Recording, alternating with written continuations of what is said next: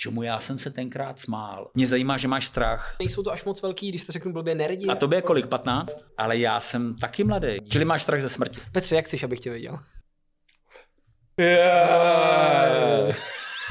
já mám ještě navíc tajemství vlastní mimozemské technologie, to jsou lidi, kteří byli unes, unesený mimozemskýma civilizacemi. Já vím, jak, já vím, jak blbě to působí, nepůsobí ale to blbě, jsem si vědomý je to těch faktů. Proč se zajímají o naší DNA? Když jsou krávy na jednom místě, tak tady někde musí být i UFO. Počkej, počkej, ne, počkej, počkej, počkej ty.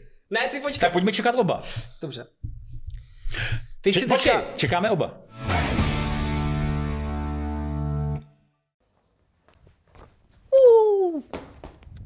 Čau. Sponzorem dnešního dílu EasyCastu je Velo X Freeze.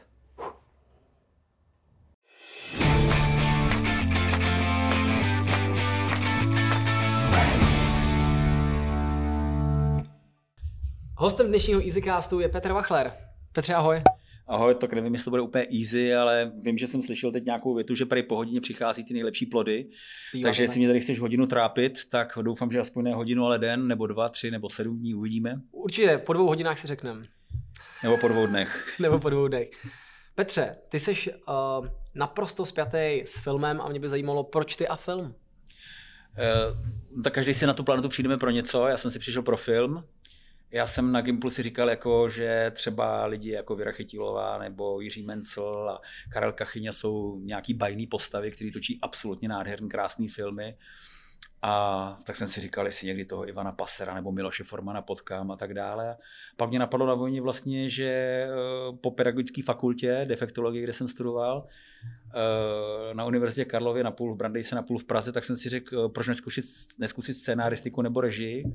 No a přihlásil jsem se na FAMu přesně v, v, před revolucí, no a s revolucí jsem se nějak dostal na tu školu a po třech letech jsem ji opustil, protože už bylo tolik práce, že už jsem to vůbec nestíhal, protože jsme vyráběli do české televize studentský pořad prology, potom Kinobox, pak jsme dělali další a další filmy, dokumenty jsme začali točit a tak nějak jsem se dostal k tomu filmu a najednou všechno to, co jsem myslel, že je ten bájemný svět, tak je to obyčejný svět schopných lidí, kteří umí svoji profesi dělat stejně dobře jako třeba řezbář, třeba nádherný věci vyřezaný ze, ze dřeva prostě, takže mm, je to velmi jednoduchý si materializovat svý sny, pokud člověk má ty kostičky odebraný z té zdi neprůstupný a pomalinku si je odebírá, tak se může dostat vlastně kamkoliv a na konci zjistí, že to je práce jako každá druhá. Nedávno jsme tady měli Radovana Vávru, který říkal, že udělat kariéru v devadesátkách, když něco opravdu hmm. jako umíte, hmm. že to přece jenom bylo z jeho pohledu jednodušší, že to té dnešní generaci nezávidí. Souhlasil bys? Vůbec. Vůbec. Já si myslím, že když člověk má dobrý nápad a něco chce skutečně udělat, tak to může udělat v jakýkoliv v době a kdykoliv.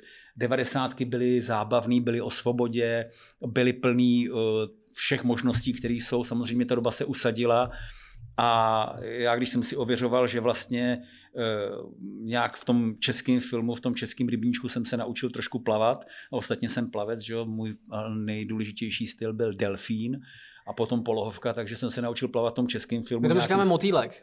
My tomu říkáme delfín. Delfín je takový vznešenější motýlek, zase hodně lítá. My jsme delfína rozlišovali v tom, že delfín skutečně uh, jel rovnou, hmm. kdežto motýlek měl mezikop. Jo? Tak jsme to chápali jako my. Jo? A, ty a motýlek ještě někdo někdy tam přidával prsový uh, nohy se stylu prsa, Jasně. ale delfín měl nohy krásně u sebe a plul opravdu tou vodou, takže mě bavil víc ten styl delfína. I když motýlů si nesmírně vážím, protože jejich metamorfóza je tak dokonalá, že neznám jinou bytost, která by s během jednoho života měla tolik podob. Hmm. Ale nějaký biolog by mi třeba z toho jako vyvedl z téhle míry. A potom jsem vlastně jsem se dostal díky detektoru třeba mezi zase českou ezoterickou scénu, mezi mystiky, ezoteriky a tak dále. A zjistil jsem, že vlastně i tam se velice rychle začnou otevírat ty břehy. Mm-hmm. Pak jsem třeba v poslední době jsem byl párkrát v Americe kvůli eh, pořadu o UFO, Top Secret eh, UFO Project Declassified. A najednou, když už jsem tam byl po víckrát, tak jsem ty lidi začal poznávat a zase jsem zjistil, že se dá prosadit i tam, že si člověk najde ty svý to svý prostředí, zase ten svůj bazén, ten svůj rybníček a naučí se něm velmi rychle plavat. Čili já si myslím, že každá doba má své příležitosti. Teď tady děláme nějaký podcasty, které jedou poslední dva, tři, čtyři roky, hmm. se rozmohly úplně co nového, kdo chce, prosadí se. Čili každá doba má své možnosti. Nesouhlasím s tím, že některá doba je ideálnější, některá doba je horší, protože když je dobrý nápad a když je chuť něco dělat, tak to jde hned A pokud člověk do sebe vezme ten základní moment, že to nedělá pro peníze, ale že to dělá pro ten nápad a pro to nadšení, a na, na první místo Boha ten záměr a na druhý místo vůbec o tom nepřemýšlí, tak potom se to stane. Já když budu dělat se zaujetím, když jsem mluvil o tom řezbáři, třeba nádherný, krásný, vyřezávaný věci, tak za mnou někdo přijde a řekne, ty hele, ale to děláš fakt dobře, mohl bych si to koupit a řeknu, ne, ne, ne, ne, to dělám z lásky a potěšení jenom pro sebe. Hmm. Jasně, z lásky a potěšení, ale bych si to chtěl koupit. Ne, to fakt není na prodej. Já ti jen dvakrát tolik. Ne, fakt to není na prodej. Pak ten člověk odejde a ten si řekne, já bych se tím mohl živit, je to můj koníček. Hmm. Aha, no já tomu dávám všechno. No tak potom prodá první věc, pak druhou, třetí, ale protože to dělá z lásky a značení, tak uh, ty peníze se potom sami dostaví. A když děláme práci, která nás baví a jsme v ní šťastní, tak ji děláme desetkrát líp než v práci, která nás nebaví. Takže první pravidlo je prosadit se v jakýkoliv době, ať je to ve filmu, v čemkoliv, dělat tu věc, která mě baví. A dá dělat to od srdce. A dělat to bez záměru, že peníze dělají peníze. Jo. Ono je to v první fázi jako určitý nasazení, je to i u toho filmu, scénáře a tak dále. A potom se dostane ten krásný efekt. Samozřejmě, že spousta lidí má tam ty čárky ale, co kdyby a tak dále, tak to dělá jenom koníček. A ten koníček, pokud ho bude dělat s láskou, tak potom přinese další věci. To je hmm. logický. Hmm. Teda pro mě je to teda logický. Prachy teda až jako druhý sled v mém životě vždycky, co jsem udělal a myslel jsem v první řadě na peníze, nikdy nevyšlo. Všechny věci, které jsem dělal s láskou a nadšení a potom jsem se teprve bavil o penězích, vždycky vyšly. To znamená, že jsem dal maximální energii vždycky do toho, co mě bavilo a potom, když jsem to mohl ukázat, tak jsem se začal bavit o těch dalších věcech. Ať to bylo s pořadem Kinobox, ať to bylo z Doblba, ať to bylo hmm. Stop Secret eh, UFO, Project Declassified, ať to bylo s dalšíma pořadama pro zahraniční televize nebo pro české televize. A v poslední době třeba teď dokončuju film Tajemství a smysl života. Tam jsem vůbec nepřemýšlel o tom, eh, kde se ty peníze vezmou, ale dal jsem možná dva roky energie do psaní scénáře, do schánění hostů, eh, do, do rozhovorů, prostě do cest a tak dále, až jsem vytvořil určitý základ a teprve s tím základem jsem vlastně zjistil, že už něco možná v ruce mám a jen tak náhodně jsme s Karlem s Janečkem seděli někde v nějaký vile a mu pouštěl to video, který jsem proto vyrobil a on mi řekl, a do toho já bych chtěl jít. A, Janček... a, v tu chvíli, a v tu chvíli jsme se vlastně dohodli, že on dá, já dám. Ten rozpočet jsme dávno překročili, nebo já jsem ho překročil a pokračuju dál, protože to dělám dál s láskou hmm. a nadšením. Ale nejdřív jsem to musel jako vyrobit. Nejdřív jsem to musel dát do toho tu energii. A nepřemýšlel jsem o tom. Nejdřív jsem myslel, že to bude malý dokument, pak jsem myslel, že to bude větší dokument, pak jsem myslel, že to bude seriál. A najednou jsem začal psát scénář, neptal jsem se, jak dlouho ho budu psát. A když to všechno najednou bylo, tak najednou se ta energie jako zhustí mhm. a začne se to dít. A když jsem to takhle zhustil, no tak pak jsem ten film v pracovní verzi promítnul pár lidem a ty se přidali. A najednou mi přinesli třeba dárek a řekli, hele na, tady máš nějaký peníze na dokončení. Protože jsem je do toho jako, jako dostal. Jako je to začalo bavit ten projekt. Chtěli u toho být a chtějí u toho být. Takže takovýmhle způsobem to stejně vzniká, nebo to UFO vzniklo stejným principem, nebo všechny věci, co dělám. Já nikdy nepřemýšlím o tom, myslím si teda, že nikdy nepřemýšlím o tom v posledních letech, jestli peníze přinesou peníze, mě zajímá projekt. Hmm. A když mě ten projekt baví, tak potom se to všechno stane, ten zázrak. A dobře. to jsem vysvětlil před chvilkou. No dobře Petře, tak eh, přece jenom, když bychom byli úplně upřímní. A to ten, jsme, ne? Mně se ten přístup hrozně líbí, to, co popisuješ. A úplně, jak, jak, jak tě poslouchám, tak jsem se vybavil Daniela Vávru, to je český hmm. vývojář počítačových her, dělal hmm. mafii a tak podobně. Hmm. A on říkal, že předložil nějakému studiu, že bude dělat tu historickou hru mm, jako husický mm, války, mm, že to jako o tom bude a mm. že mu lidi říkají, se zbláznil se, jako, jak to se přece nemůže, jo? A taky do toho dali tu vášeň a v tom světě, v celosvětovém měřítku to strašně uspělo. Tak. Když do věcí nedáš vášeň, tak nemůže existovat. Když do vztahu nedáš vášeň, když do běhu nedáš vášeň, když do vaření nedáš vášeň, když neprocítíš tu věc, no tak co z toho vznikne? Hmm. Jo, prožiješ jenom ty věci, které opravdu stojí za to. Já si myslím, že nejlepší filmové díla vznikly z potřeby, že člověk měl chuť něco říct. Když to vzniká kvůli zakázkám, tak vlastně nakonec to vytvoříš jakousi teplákovou soupravu, eh, která vlastně je univerzální pro všechny a moci v tom nenajdeš. Hmm. Kdežto tvůrci v 60., 70. i 80. byli vždycky pod nějakým tlakem.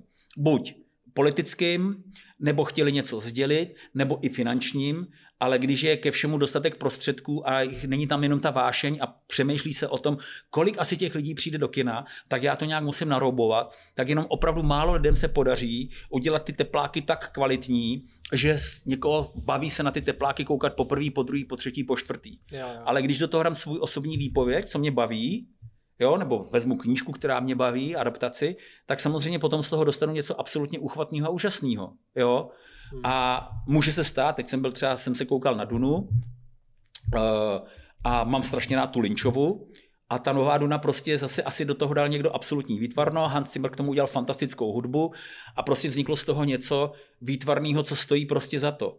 Čili není plagiátu jenom lepších věcí, které děláme zvláštní ale samozřejmě ideální stav je, když autor má ještě navíc co říct, tak potom je to teda pecka. Jo? Hmm. Takže ta vášeň se snoubí asi s tou osobitostí tedy toho. Takže toho vášeň a vyleze ti z toho něco, co je signifikantní. Ne, toho... musím tam, dát, musím tam dát to, že to chci dělat. Musím tam dát to, že mě to baví, že to má pro mě smysl života.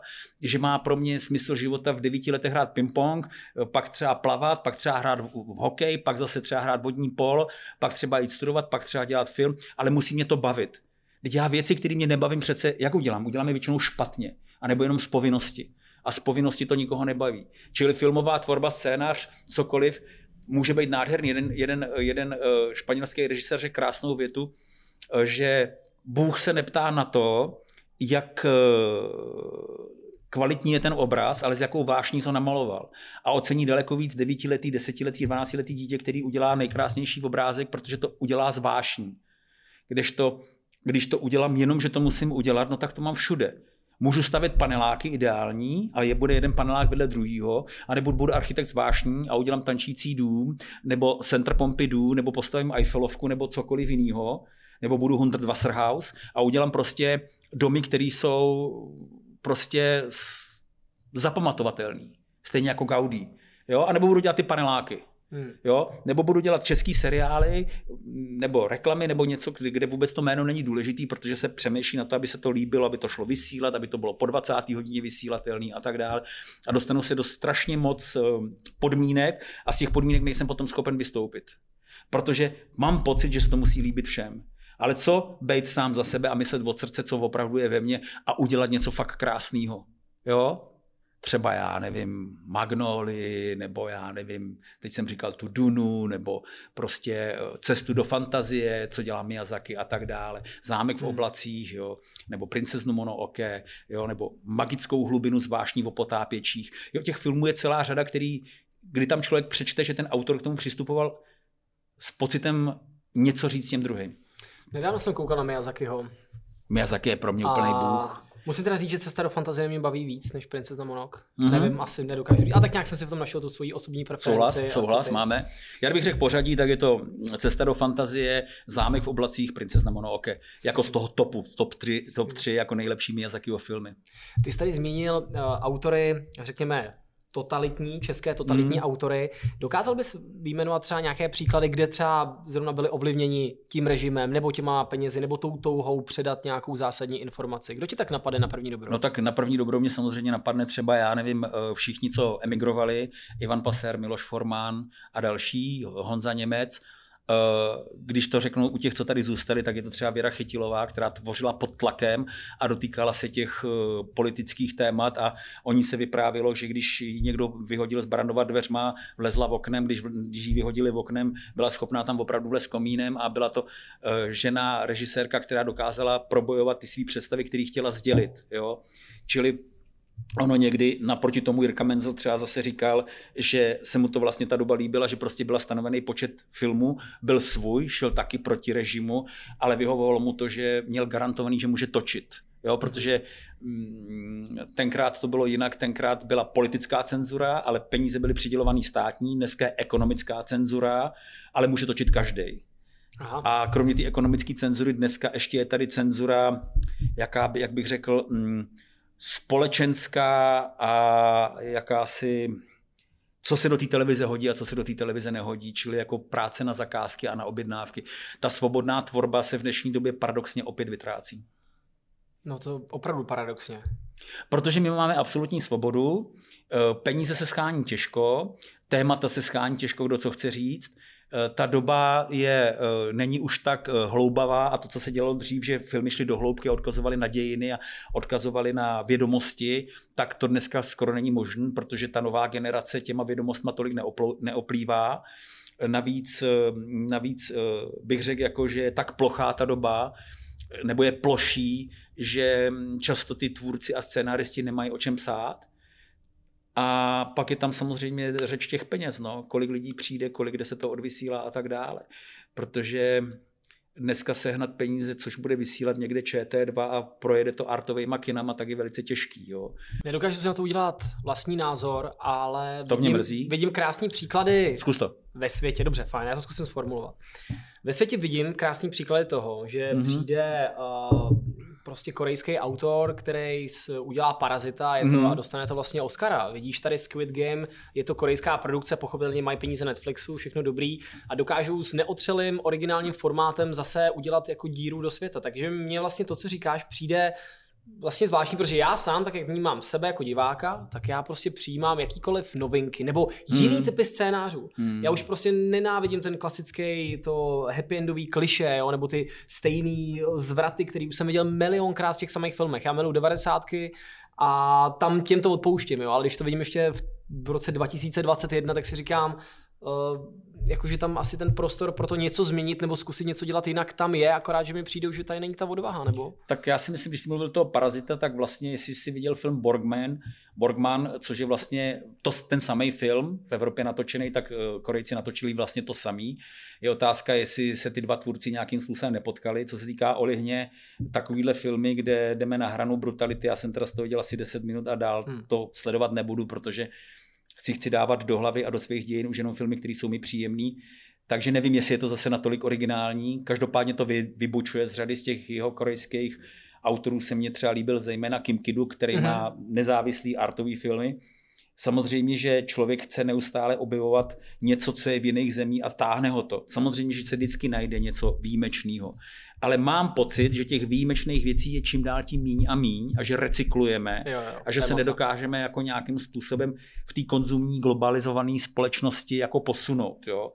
Už jenom z toho důvodu, že vlastně jestli máme tady tři hlavní proudy, což je Prime Video od Amazonu, HBO Go a Netflix, řekněme, tak Edison Online český, který jde o festivalových filmech, jde proti proudu, ale vlastně ty streamovací televize obsadí celý svět globálně myslíme, globálně to musí pasovat na všechny, na všechny eh, státy. A je tam samozřejmě daná nějaká domácí produkce, ale vlastně se globalizujeme i v tom myšlení. Čili i ty norové, finové, dánové, ten severský film prostě, nebo eh, ať už to bude Balkán nebo kdokoliv, nebo i český film, už tak trochu přemýšlí, aby se to dalo dát na ten světový Netflix. Jo? Hmm.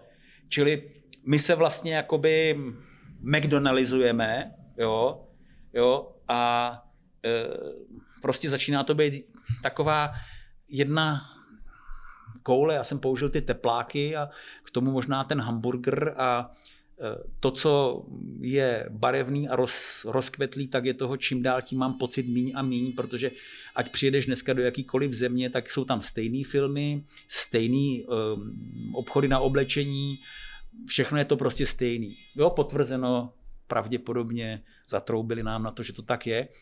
A mě baví právě ta různost a ta barevnost. Hmm, souhlasím. A pojďme trošičku zasypat příkop mezi námi.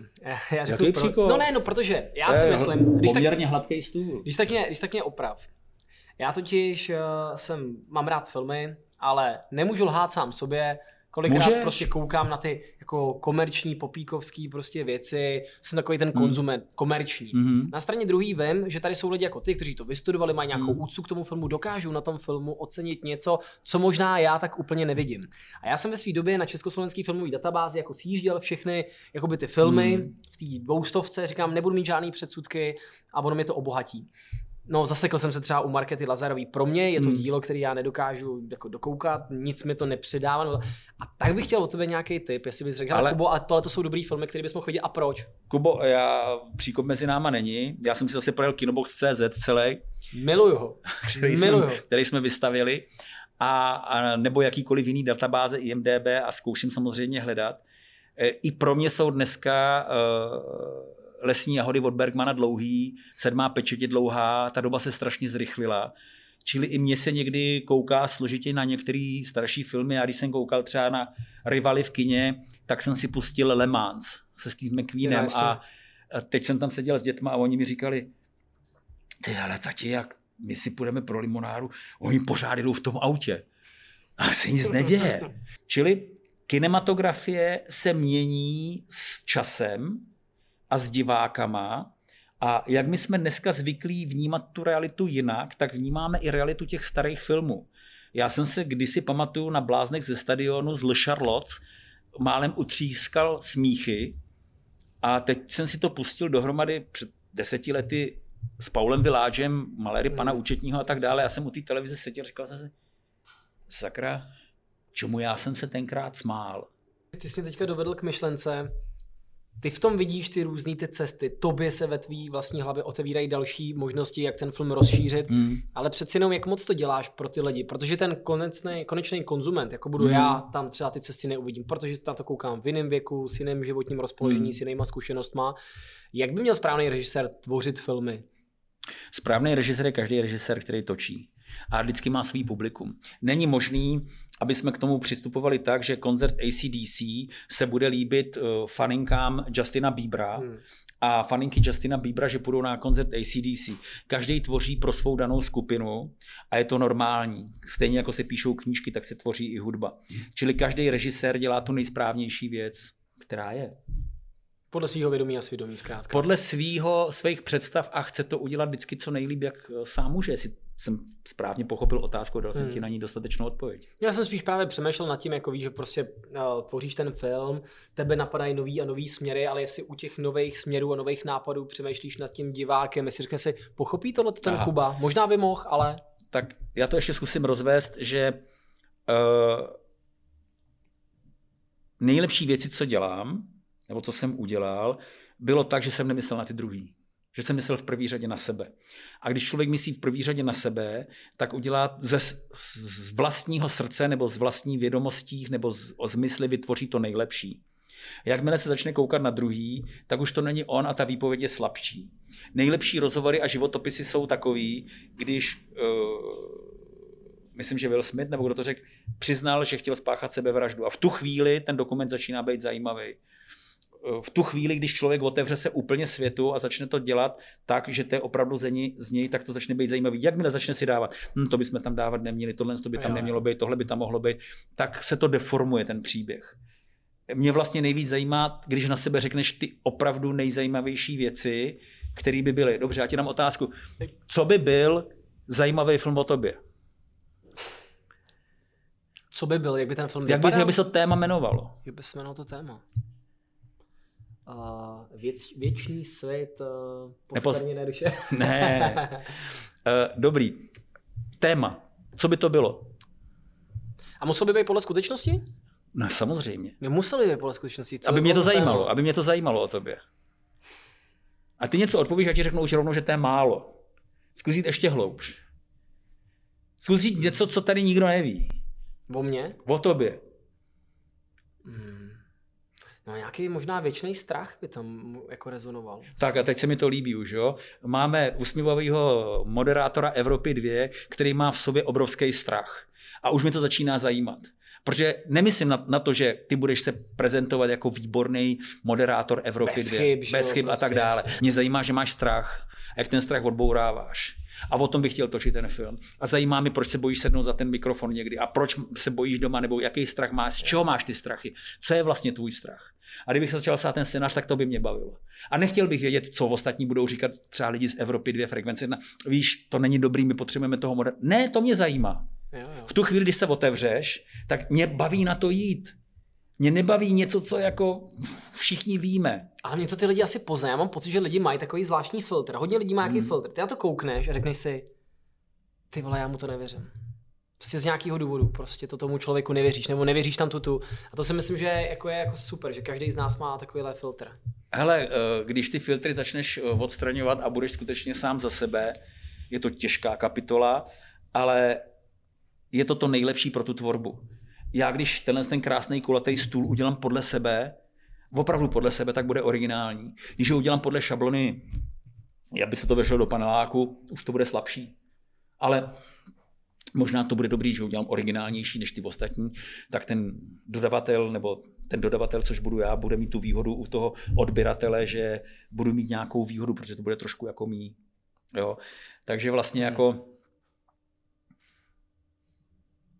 vlastně spouři, dát určitou spouru vůči společnosti. Když máš rád ty komerční filmy, já mám třeba z těch komerčních filmů strašně rád Ramba jedničku, taky jsem ho strašně dlouho neviděl se Sylvestrem mm-hmm. Stallonem, ale tam byla ta spoura, už ta knížka sama o sobě byla úspěšná, že tam byla ta spoura proti americké společnosti, kdy neuznávají hrdinu, který se vrátil z války a obyčejný policajt v malém městě jde proti němu, jde proti němu systém v tom to bylo originální. Ty další díly už byly takový, jako zase, aby se to líbilo všem. Ale ta jednička má v sobě podle mě velkou hloubku. Jako jo. Tam to prostě jako jede. A nebo když vezmeš látku, která je opravdu dobře promakaná, což je třeba Pán prstenu, a podle Tolkiena už je to prostě celý obrovský epos vymyšlený. On na tom pracoval ne den, dva, tři, ale pracoval na tom kus života. Celou řeč vymyslel vlastně, věď.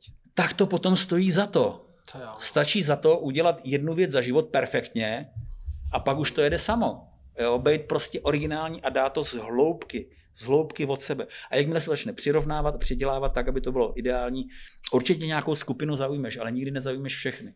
A mě baví dělat věci tak, aby to bylo země. Hodně často a já věřím, že protože tohle je EasyCast, tak se snažíme ty věci komunikovat jednoduchým způsobem. Tak já mám pocit, že dneska už to EasyCast není. Ale no, už to tolik EasyCast není, ale my určitě tam najdeme pár jako věcí, které budou Vy to se střiháte, takže tam budu jako vlastně jenom jako... Jenom easy věci. Jenom easy věci. ne, hodně se ve filmu řeší obsah a řeší se forma. Jo, mm. Já tomu vůbec nerozumím. Ale rozumíš. Ale skoro bych, no ne, skoro bych řekl, Když že... Když tu otázku toho... položil, no. tak už tomu rozumíš. Jo, tak děkuju. No tak už nepotřebuji odpověď. že, u toho, že u toho spalovače mrtvol, co tam převládá? Je tam, je tam lepší ta forma nebo je lepší ten obsah?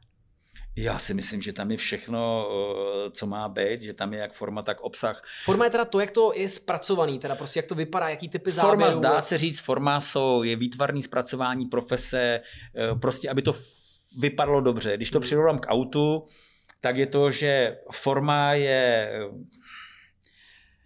karosérie, potahy a tak dále a obsah je ten motor. Obsah je ten, ty jízdní vlastnosti. Obsah je to, jaký emoce to v tobě eh, vyvolá. Formální film může být dokonalej, to je třeba to, co jsem mluvil teď v kinech Duna, mm-hmm. že formálně je to mm, od hudby, jo, přes jo, jo. kostýmy, přes všechno.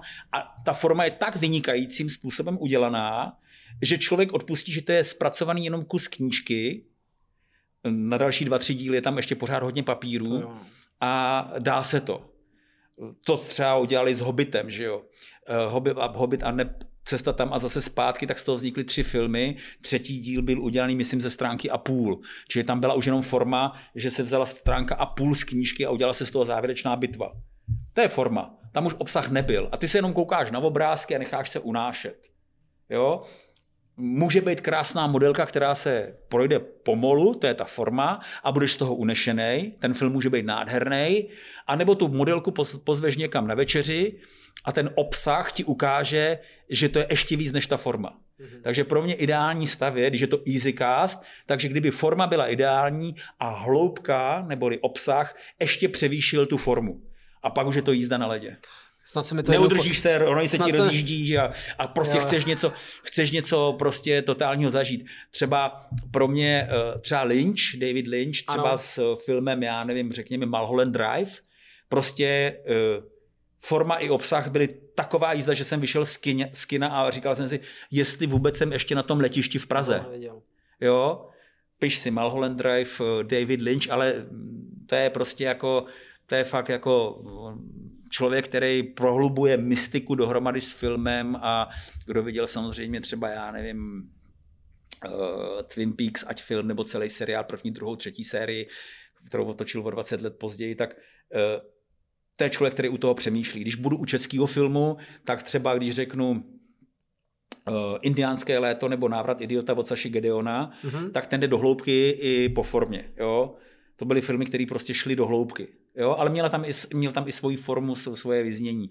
A když řeknu třeba uh, jakýkoliv jiný film, třeba uh, já nevím, Zdeňka Trošky, jeho lidový komedie, tak eh, ty jdou prostě mm, tak nějak po povrchu a taky to někdy může být v pořádku. Jo, taky to může být v pořádku.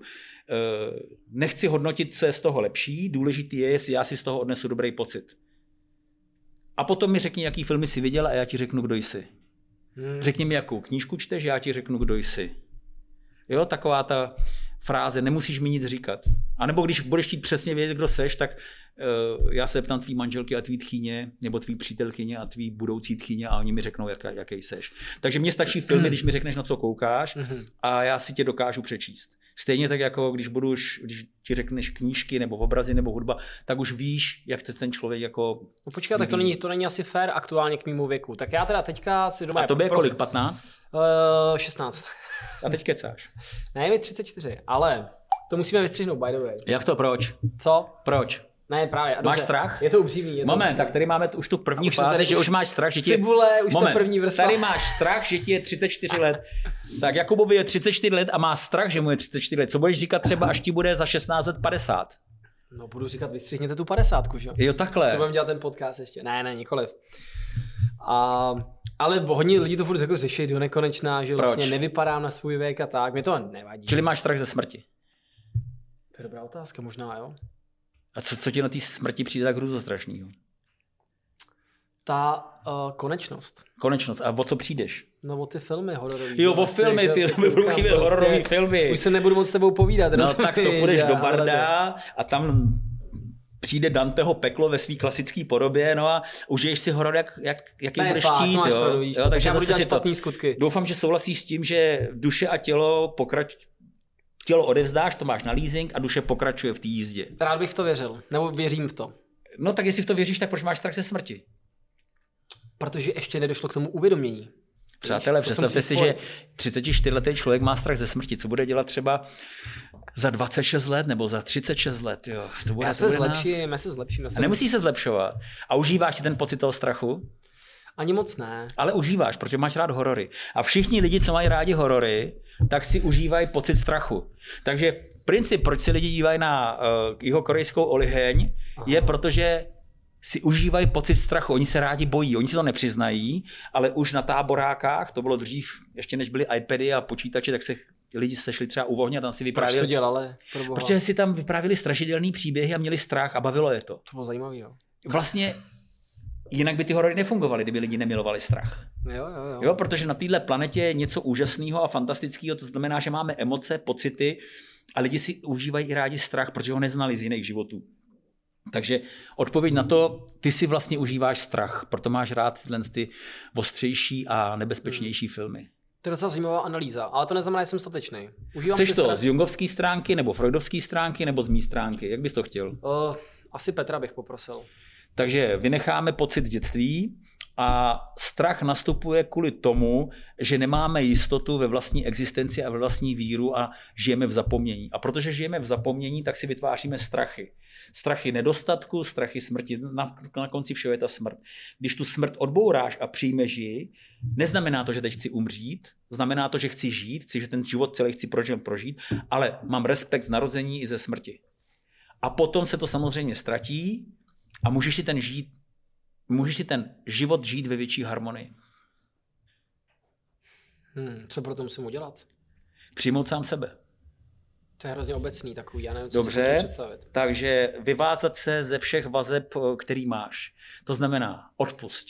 Tři kroky do nebe, odpust druhým, všem, kompletně, poprostit druhý, aby oni odpustili tobě, to už je trošku složitější cesta. A ve finále třetí krok, Užívej si. Ne, ne. odpust sám sobě. Okay, a okay. pak budeš vyvázaný z těch vazeb všech a budeš najednou úplně svobodná bytost a zjistíš, že můžeš svobodně a krásně tvořit, hmm. že můžeš se stát filmařem, moderátorem, nebude tam žádný strach, položíš mi jakoukoliv otázku, protože nebudeš svázaný strachem. Ty si teď tady něco můžeš dovolit víc než na Evropě 2, protože tam je pocit strachu, že to má nějaký minuty, stopáže, písničky a tak dále. A tady se mi můžeš zeptat, na co chceš, protože tady ta, hmm. ten prostor je. Čili zeptej se mě, na co chceš. Ty jo, fajn. Tak jo, tak jo. Nejoblíbenější film, to já prostě s tebe musím dostat. Ale to už jsem ti odpověděl. Cesta do fantazie.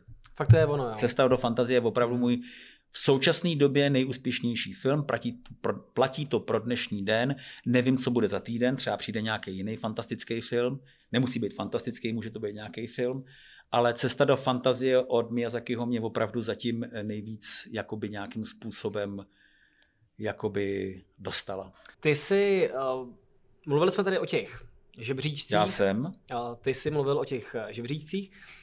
A ty jsi zároveň, a to tě teda teďka tady já potěší. Já jsem, ano. Já jsem co? Ty říkáš ty jsi, tak já na to odpovídám, ano, já, já, já jsem. jsem ano.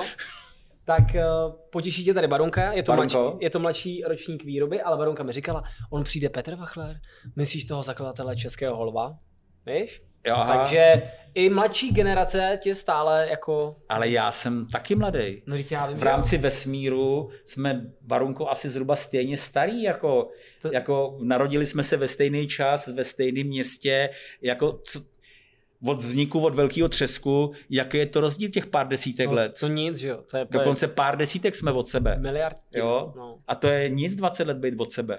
Já to klidně přiznám, že mi je 39. To není pravda, ale. Není. Správně.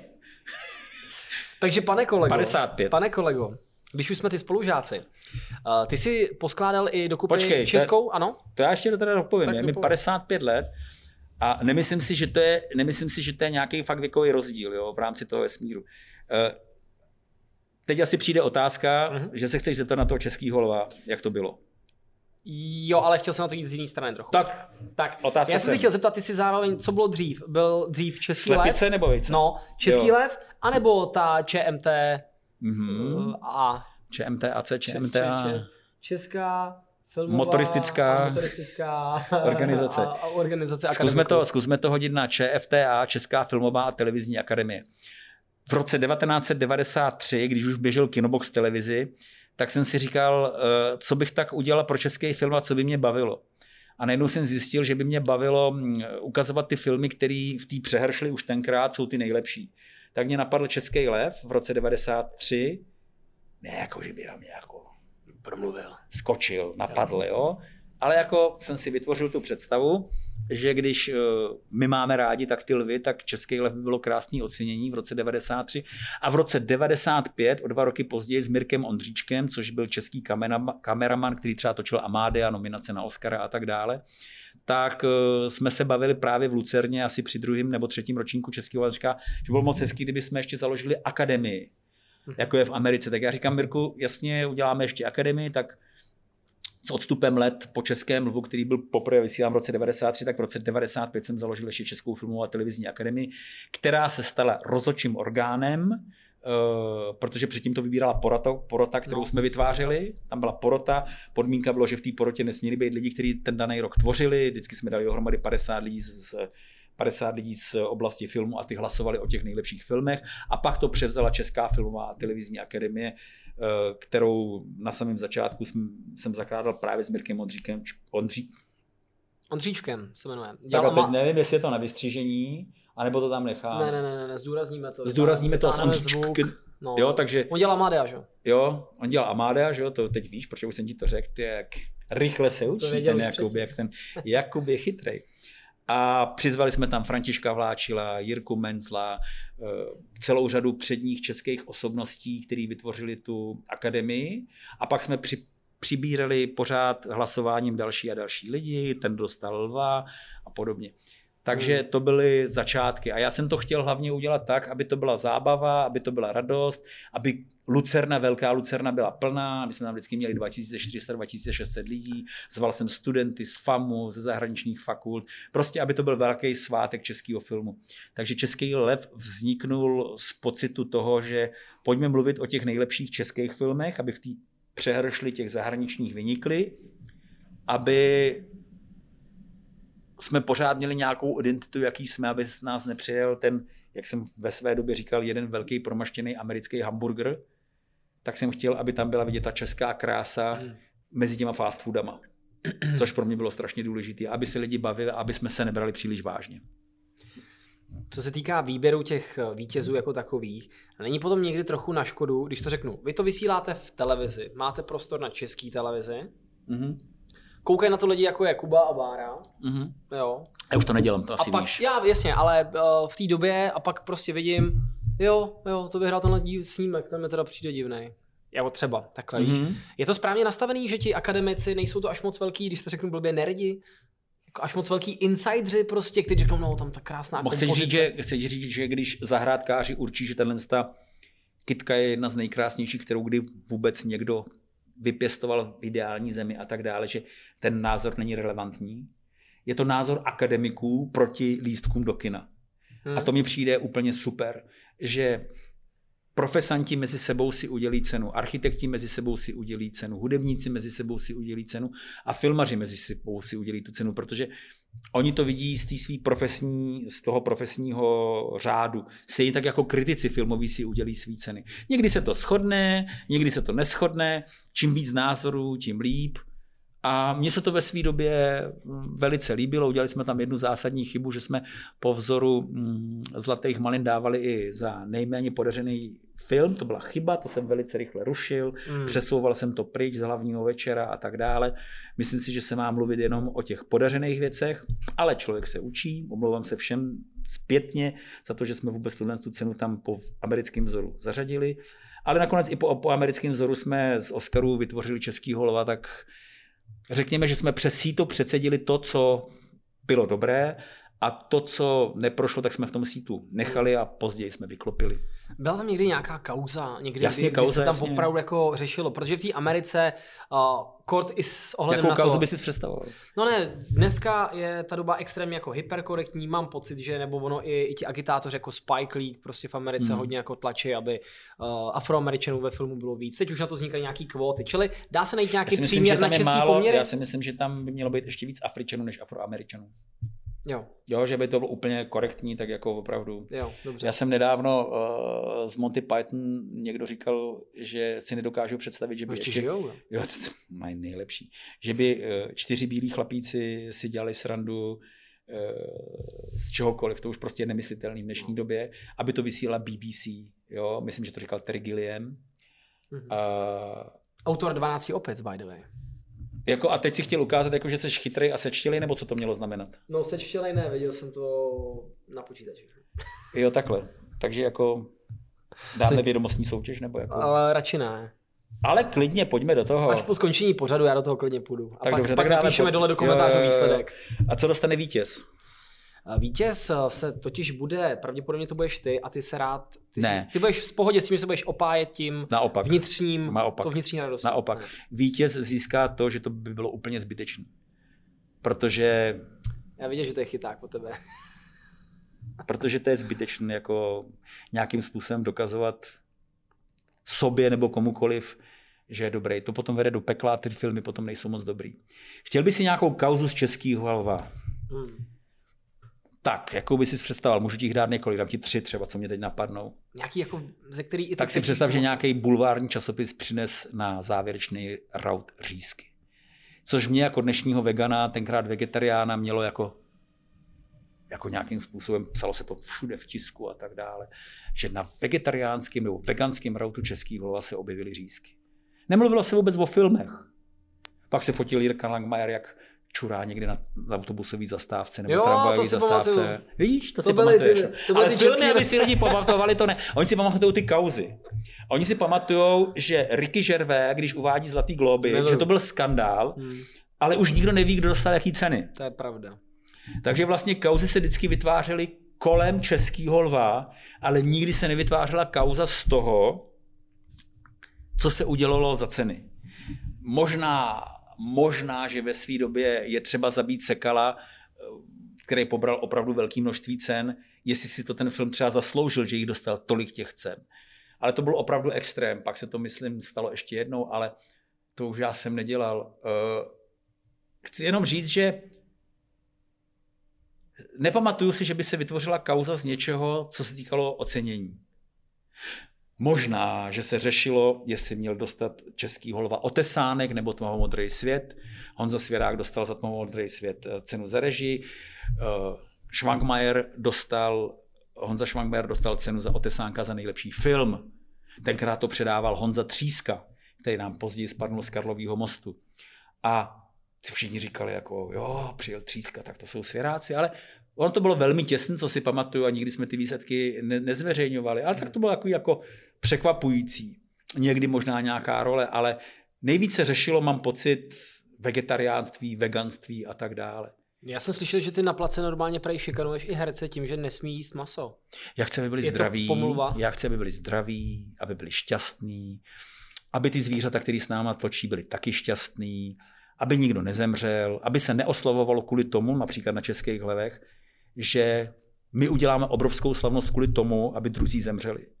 Já jsem byl jednou na pohřbu uh, svý pratety, nebo vzdálené tety, tý bylo asi 95 nebo 97, a byl tam její syn Jirka, a já mu říkám, tak uh, to je super, já ti blahopřeju.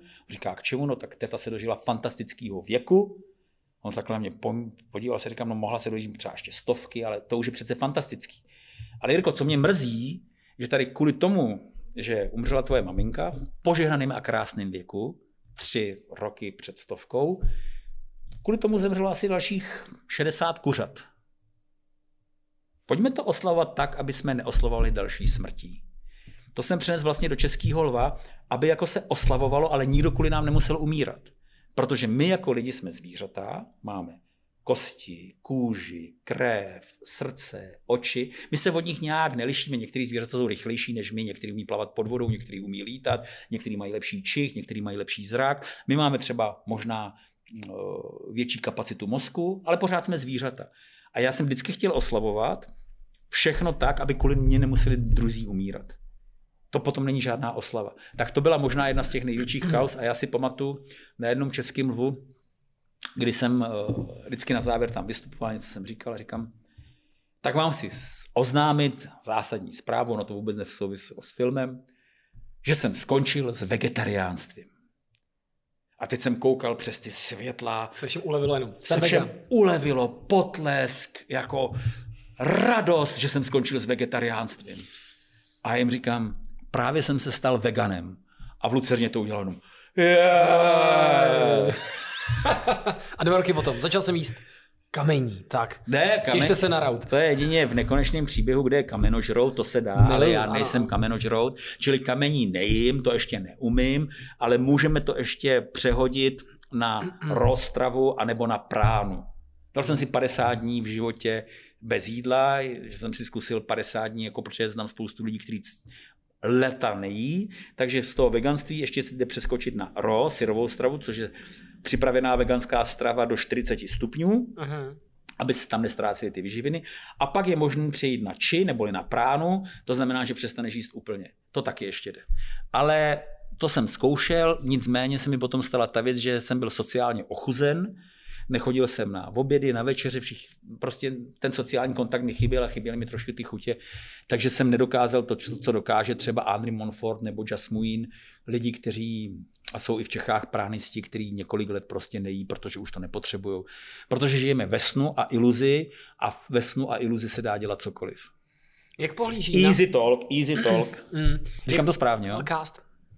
To je jako podcast, ale Jo, easy jo, cast. jo, jako easy podcast, jako, takže to je no, easy. úplně jednoduchý, že si všichni rozumíme a je to jednoduchý. Přesně, ale říkej tomu, jak chceš. Hele, jak Já to, tomu budu říkat nejlépe uh, momentálně ne dostatečně produchovnělý Matrix. Díky. Eh, To si dáme do recenzí. Akorát nevím, kolik tomu doplním hvězdiček. Uh, hele. jedna hvězdiček. Zatím ne úplně produchovně já bych tomu, Matrix. tomu rozhovoru dal 10 hvězdiček. Otázka je, kolik těch hvězdiček je základ, jestli 100, 50 nebo kolik. 100. 100, tak dáme tomu 10 hvězdiček. Děkuji. To znamená, že jsme na krásných 10% zábavnosti Ano, a informa- informovanosti a tak dále. to je dobrý začátek. Jo. sám stoupat, je pořád nějaká motivace. Představ si, kdyby jsme byli bez motivace. Z čeho máš strach No, kdyby teď? se dal 100%, tak no, Z čeho máš strach teď, že nebudeš mít 100%? přesně. No, Fakt? no, ne. Ale já bych ti to trochu věřil, tu první odpověď. Hmm, já mám pocit, a hodně lidí mi takhle věří, no. Že mají pocit, že ze mě mluví hodně ego. Ale já myslím, že ne. A já myslím, že seš egoista trošku, malinko, ne? Ale jako v mezích? Ne, já nevím. V jakých mezích bys si představoval? 0 až 100 nebo 0 až 10? V mezích 0 až 10 bych si představoval. mm No, Tak já mám pro tebe takovouhle zprávu. milý Jakube. Milý Jakube, nehodnotím, nebaví mě to, nebudu soudit, buď jaký chceš. Je moje odpověď. Výborně. Petře, jak na tebe koukají lidi? Většinou očima. Výborně. A když teda občas, protože si myslím, že ty jsi za No prostě každý člověk má nějaký progres životní. Ty jsi nenarodil jako vegetarián, ale v nějaký, v nějaký moment si řekl, budu vegetariánem, pak veganem. Teď, když jsem tě viděl, jak jsi přišel a já mám rád jako lidi, kteří prostě jsou takový, mají dobrou energii, tak ty jsi přišel a prostě venku už, já nevím, nevím, pět stupňů, ty nemáš boty, že jo? No, nejsou prachy, no. Nejsou prachy, přesně. A když teďka jako mi tady vyprávíš tyhle ty věci, mě zajímalo, jak na tebe kouká ten, ten v úvozovkách mainstreamový svět a co ty si o tom jako tak, myslíš? Ha! Ideální prostor pro tebe. Tak jak se na mě kouká mainstreamový svět? No mně přijdeš osobitej, ne na sílu asi. A myslím si, že budeš trošku zarputilej, myslím si, že s tebou bude možná trochu náročný někdy některé témata řešit bez, uh, bez nějakých uh, emocí. Mm-hmm. To je můj pohled. Ale myslím si, že se snažíš. to je takový můj vale. No, že já na tebe koukám a velká část toho, co mi říkáš, mi přijde hrozně jakoby mile podaná a věřím ti, mm. ale i tak si myslím, že ti tam ještě zbývá nějaká část, kdy se trochu pereš s tím, že bys těm lidem řekl, držte hubu, teď víš, prostě mám ten pocit takový nějaký uh, svůj. Pletu se? Nebo chceš se vidět jinak? Petře, jak chceš, abych tě viděl? Hele, řekl to tak, jak mě vidíš, no, jak mě vidí mainstream. Ještě nad tím přemýšlím, nechci být unáhlený. Ale jako jak říkám, vůbec mě nevadí, že jsi přišel na boso, to mi přijde super. To, že jsi vegan, to já totálně. Počkej, to mě docela zajímá, takže v čem bych měl jako ubrat? To mě docela ne, to zajímá. určitě v ničem. Mě zajímá to, jestli se potkáváš s tím, že by na tebe lidi koukali jako, jako na nějakýho weirdo, trošku prostě, víš, takové jako, ale jako ale to já nedokážu přece posoudit, Jakube. To musí ne. posoudit ty to ostatní. Dokážeš. Jak to? Dokážeš. No tak vidíš ty reakce těch lidí okolo. Nejsiš, nežiješ přece ve svém vlastním jo, vesmíru. Tak, eh, tak vidíš, že si ty lidi, když jim řekneš něco o veganství nebo je poučuješ, tak vidíš, že si ty jejich reakce jsou. Ty hele, já si myslím jednak, že poučovat nechci, každý ať si ke všemu dojde sám od sebe, neboť svobodný rozhodnutí je to nejdůležitější rozhodnutí. Už Božena Němecová říkala, lásku si nevyprosíš ani nevyhrozíš. A to platí pro mě pro všechno, ať se chceš stát veganem nebo čímkoliv jiným, nebo chceš změnit svůj životní styl. Ta empirická zkušenost je strašně důležitá a každý si ke všemu musí dojít sám. Nepřesvědčuji nikoho. Teď jsme měli mm, premiéru filmu Svědectví, Eh, kde jsem měl velký problém ten film vůbec dokoukat, protože to je eh, o jatkách, jak zvířata trpí na jatkách, jak tam umírají, co se stane, když musí dát mlíko, sír, eh, máslo, že vlastně ten život si odžijou v nějakých kocích a tak dále. A měli jsme premiéru a seděli jsme tam na pódiu a teď tam někdo říkal větu, Věra tam říkala větu, že ten film by měl změnit lidi a tak dále. A říkám, tak já to teď možná trošku pohnojím. Já vám všem řeknu na to, tu věc dělejte si každý, co chcete, dojděte si k tomu sami, eh, máte svobodnou volbu a pokud po tomhle filmu svědectví eh, se nezměníte, tak já už nevím, co bychom vám víc měli ukázat, než abyste přemýšleli o sobě, jak nízkou míru soucitu máte. A nikdo vás tomu nedonutí, nikdo vás tomu nepřesvědčí, ani vám to nikdo nevyhrozí. Každý si ke všemu musí dojít sám. Hmm. A jestli já chodím sedm let na boso, tak to bylo moje vnitřní rozhodnutí, nikdo mě k tomu nepřesvědčoval. Jestli já jsem se stal ve výsledku veganem, nikdo mi k tomu nepřesvědčoval. Já jsem si k tomu musel dojít sám. Mně se stalo, že v životě jsem přesvědčoval některý kamarády, aby se stali vegetariány nebo vegany a oni se po pěti letech stejně zase vrátili k tomu masu, protože to nebylo jejich vnitřní osobní rozhodnutí. Čili já jsem, existuju a jestli si někdo z toho mýho života něco chce vzít, ať si to vezme. Jestli si nikdo z toho mýho života nechce vzít nic, ať si to nebere. Svobodný rozhodnutí platí pro všechny a znovu opakuju, nic se v životě nedá vyhrozit, nic se v životě nedá vyprosit a pokud se tak stane, tak je to na dobu přechodnou. Není to trvalá změna.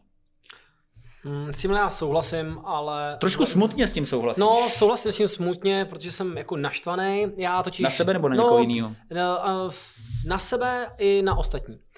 Z jednoho přesného důvodu. Když se, když se budeme bavit tady o tom mase, tak já ti teda řeknu uh, ten svůj pohled, ale já nechci být to moc zarputilej, protože maso jim, ale tak nějak se s tím hraju, někdy ho prostě nejím, někdy ho jako vynechám, uh, objevu nový potraviny teďka prostě, který mě baví, zjistil hmm. jsem, že ty veganské potraviny jsou prostě super a kdokoliv, a teď se přesně dostáváme k tomu bodu hmm. toho sváru, kdykoliv na mě nějaký, teď se s proměnutím prostě blbec, prostě naběhne s tím, že kdo to má žrát, ty klíčky, ne, to na nikoho se nepoukouzoval, jo uh, ty klíčky a všechny tyhle ty věci. Říkám, jedl jsi to někdy? Ochutnal jsi to někdy? Dali jste si třeba, říkám, zkuste třeba na den vysadit kafe, zkuste vysadit cukr, jenom si to vyzkoušet, mm. jak, co to s tím vaším tělem bude dělat. Jak se vám za dva, za tři dny se vám vyplaví ta energie, tak to vyzkoušíte, ale ne. A mám pocit, že ty lidi, co mají nejméně informací, nejméně odvahy k toho, jako cokoliv vyzkoušet, tak mají nejvíc keců o tom, jaký to je a nejvíc stigmatizují právě vegany a všechny tyhle ty věci. Jako já říkám, mm. vy se tady maslíte s tím letím malinkatým štěňátkem, s tím pejskem, mm ale to, že tamhle je prostě tý matce krávě seberou to tele a to ten, tu, tu telecí kotletku, šeně, no, ne to šeně. a tu telecí kotletku vy si tady dáváte, přitom s tou kravičkou byste si na tom poli dávali tam někde pusinky, tak mně prostě přijde debilní, že vy se tím jako nedojímáte, ale prostě máte názor na to, že vegani jsou jako, jako zarputilí jako debilové. Jakube, díky za agitku. Nicméně... Uh... No na ty s tím jako nebojuješ? Jako neboju, neboju. Neprudí tě to mě? Ne, ne, ne. Je to každýho svobodná volba a každýho svobodný rozhodnutí, jak se chová a jaký bude. A kam to dopracuje? Eh, trvalá změna může najít, nastat pouze v případě, že otevřeš svý vlastní srdce, eh, budeš pokládat otázky, ale nebudeš lidem nabízet odpovědi.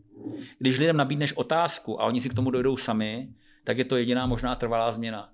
Když budu dávat odpovědi, tak eh, na cokoliv, tak mě to tolik nezajímá já si na všechno chci přijít sám a dávám těm lidem dneska prostor. Já jsem kdysi vylepoval billboardy po republice, utratil jsem za to obrovský peníze. Máme volbu nejíst maso, máme volbu ne, ne, nechat žít. Prosíme, nedělejte si svého žaludku hřbitov. Byly to obrovský billboardové kampaně. Stalo mě to hodně peněz, lidi mi psali, proč to nedávám na zdravotnictví, proč to nedávám na děti a tak dále. Ale já jsem chtěl pomáhat zvířatům. A budu těm zvířatům pomáhat dál. Ale nikdy nebudu už dělat tu věc, doufám, že druhýmu budu přesvědčovat odpovědí. Můžu mu dát otázku. A jak on se s tou otázkou popere, už je na něj. Ty jsi tady udělal krásnou agitku, já jsem dělal to samý. Mě to taky jako úplně znervozňovalo. Dneska říkám jednu jedinou věc. Lidi, kteří jí maso nebo si dávají do kafe kravský mlíko, mají malou míru soucitu. To je všechno, co já na to řeknu. Je to o malé míře soucitu. Pak můžou být v závorce ekonomické důvody, klimatické důvody, jakýkoliv další věci. Ale pokud ta kráva stojí v boxu čtyři roky, myslí si, že je od rána do večera těhotná, má nateklý nohy, nedostane se na louku, protože kamarád, který pracuje na tkách, mi říká, my ty dojnice nemůžeme vyhnat na louku, protože potřebujeme, aby dojili ráno, večer a v poledne, a nevyplatí se nám to na tu louku dát, tak potřebujeme, aby byli na těch antibiotikách v tom boxu. A pak potkáš někoho v restauraci, si dá to kravský mlíko, do, ne rostlinný kravský mlíko do kafe a dělá. Ale já přece nikomu neubližuju. E, na tom hrníčku je napsáno, máš malé množství soucitu. Nic víc. A já přece toho člověka nebudu hodnotit za to, že má malé množství soucitu, protože je v určitý fázi svého vývoje a on si na ten soucit musí jednou sám přijít.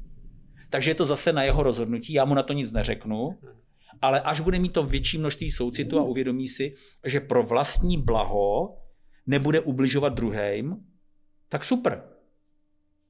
Pokud se třeba i shodneme, většina, že třeba by byl fajn na to udělat zákon, ale to už je třeba, aby se shodlo na to nějakých x velký množství poslanců, který dojdou s přesvědčením někomu a bude to ve prospěch těch zvířat, já budu tleskat ale není to možný nařídit z pozice jedince nebo příkazu nebo prozby. Já to chápu, no, ale jsem z toho stejně... Víš, co se mi líbí na tom, že já jsem vegan, týž maso a ty za to veganství mám pocit bojuješ ještě víc než já. No, no takhle, nebojuju, jako v tom správném Ale rozčiluje tě to, že... Ale rozčiluje takhle, já to vím a já, když to, když to řeknu takhle, já když to jím to maso, tak vím, říkal, Kubo, je to protože jsi pohodlný, hmm. nebo prostě protože nejsi ochoten, já nevím, si ty jídla chystat dopředu, no tak ty máš prostě kebab, si dáš kebab. Já se na sebe nezlobím, jo, ale nehraju si na to, že jsem jako v pohodě a hmm. že to téma jako to. Já prostě, ano, jím to maso, ale neboukám se i do prsu, Ježíš pana vegani, podívejte se, jak se všichni pobledli. Víš, Petře, jak máš propadlý ty tváře, no to je určitě tím, že jsi vegan. Jo. Takovýhle keci já nevedu. Počkej, já víš? propadlý tváře, no teda promiň. to byl příklad, no. Takže jo, tyhle, ty, tyhle ty pitomí keci nevedu. A když vidím pak člověka, který má umaštěnou pusu prostě od klobás a teďka poučuje někoho, kdo se třeba ze zdravotních důvodů, ne z etických, hmm. rozhodl, že půjde touhletou cestou, tak to je na mě jak červený hadr, jo, když ho vidím, říkám, jak si vůbec můžete myslet, že z masa, který je prostě terorizovaný, prostě toto, vy si myslíte, že ty zvířata nemají žádné emoce? Co se může vyplavit do toho masa, když ho pak naporcujou? Jsou tam ty antibiotika, všechny tyhle ty věci. Miluju definici eh, šťavnatého hovězího stejku, že jo? Mm-hmm. To je ta, jakože čím méně se ta kráva hejbe, tím lepší šťavnatoučkej prostě steak potom z té krávy dostaneš. Mm-hmm. Jo, takže někdo, představte si, že byste byli uvězněni ve sedací kazajce.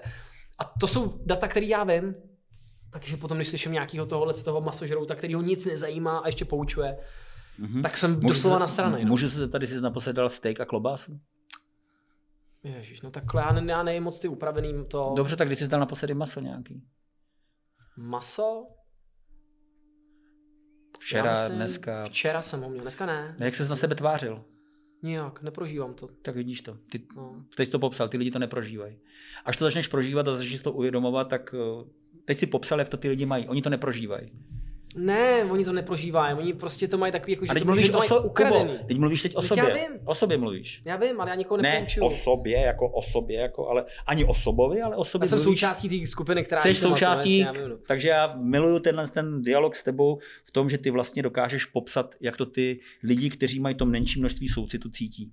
No jo, ale já mám pocit, že oni na to koukají stylem. Kdo oni? Ty. Já? Ano. No ale já nejsem ten případ. Ale seš, nejsem. ale seš. Pocit, jsi že si dal včera maso. Dál. Jsi si dal ně, nějakou bytost, nějaký dítě někoho, nebo matku někoho, nebo otce někoho a teď to popisuješ a vlastně Ano.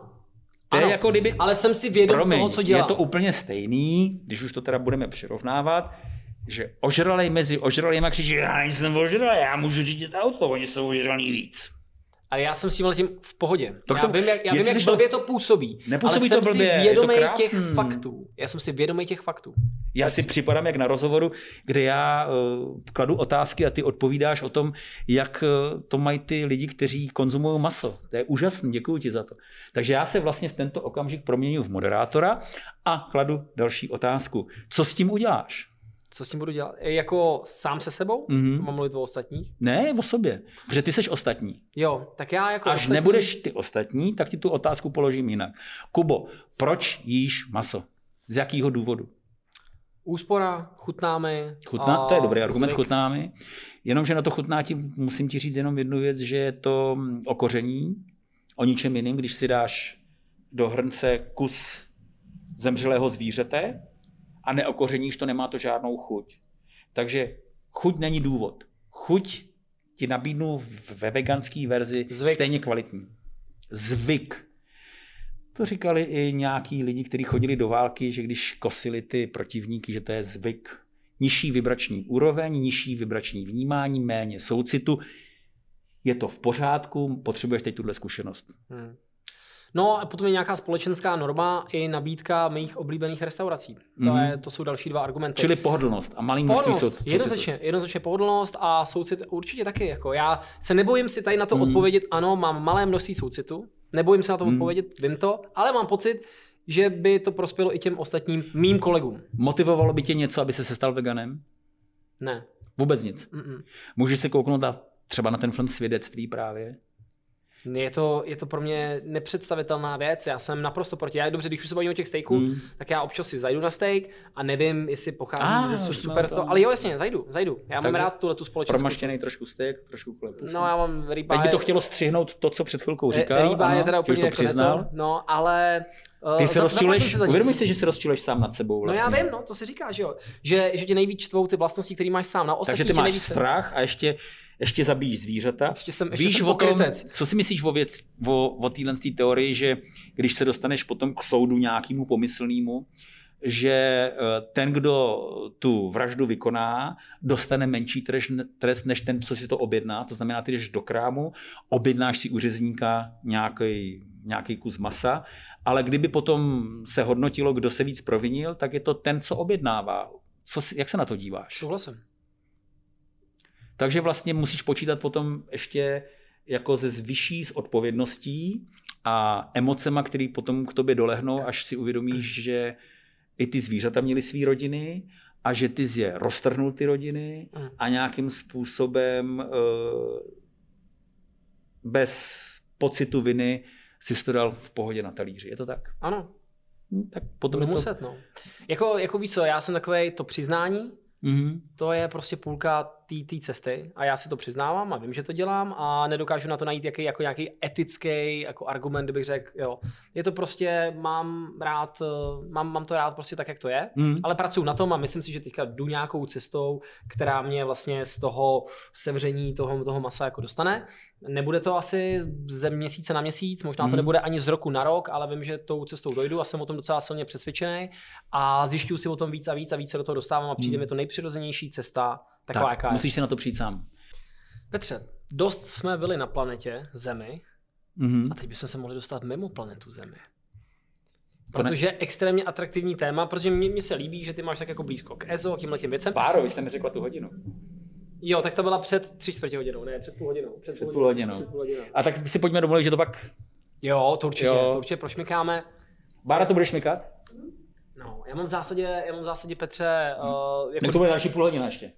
Uh, no já bych chtěl to UFO, to je, to je, to je strašně, to je strašně jako klíčová, zajímavá věc. Já Mm. chodím, chodím na tvůj, na tvůj portál, na ten kinobox.cz a je to, nemenuje se to. Je to Kinobox.cz a mám radost, že to po, poprvé zaznělo před ČSFD.cz. Mám radost. Jo, jo, omlouvám se, já Ale já jsem Kinobox. Kinobox, Kinobox.cz teda uh, po těch letech jsem předal silnějšímu par- partnerovi Martinovi Hájku z Live Sportu, který teď Hmm. z toho chtějí dělat ještě větší server, takže doufám, že se jim to podaří. Ale to je jenom takový na... Ale pěkňonky, jako já jsem teda, nevím, proč se ke mně nedostal, ale ty informace na něm jsou takový, že mě to jako baví. Uh, tam je důležitá věc, že na rozdíl od všech portálů, my jsme, uh, nebo já jsem to tvořil tak, aby to bylo informativně bohatý na základě uh, recenzentů a kritiků, aby se o tom víc psalo, než to bylo jenom tabulkový. Čili mně se líbily tabulky, ale zároveň se mi u Kinoboxu vždycky líbilo, když jsme přešli na internet, aby to mělo i velký obsah. To znamená, aby tam psali lidi, kteří něco o tom filmu ví. Tak. A ty chceš na, na UFO se dostat. Hmm.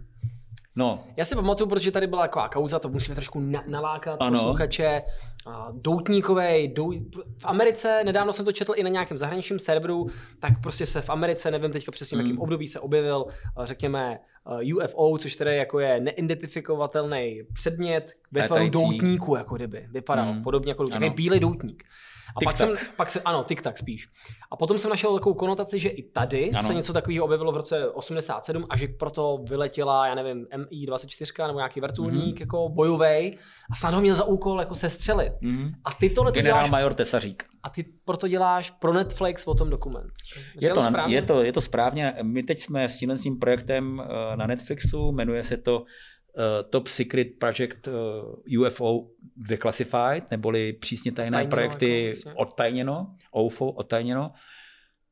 Udělali jsme husarský kousek, že je to vysílaný jako Netflix Original. Udělali jsme husarský kousek. Promiň, promiň, proč? Co, co, to znamená? No, že to bylo přímo vyrobený pro Netflix. My jsme to vyráběli Jo. pro Netflix a Sky History. Britové to No. vysílali předtím, na Netflixu to dneška vysí, stejně jako na Sky History.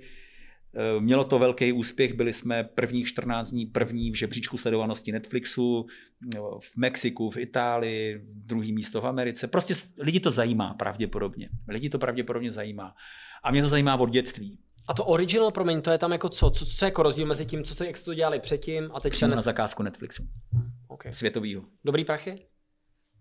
A jsme zase u toho. Já to dělal z přesvědčení a nasazení. Uh, ale když se na to ptáš, chceš-li dělat pro takhle velké společnosti, investuješ do toho vlastní peníze, musíš to celý udělat, natočit, dostaneš minimální zálohu a pak uh, zhruba když to vyrábíš rok a půl, dva roky to vyrábíš, tak další rok a půl čekáš na peníze, než se ti dostane ten základ. Mhm. A až to Netflix a Sky History odvysílá, tak my to musíme prodávat dalším stanicím, aby my jsme se dostali do nějakého plusu.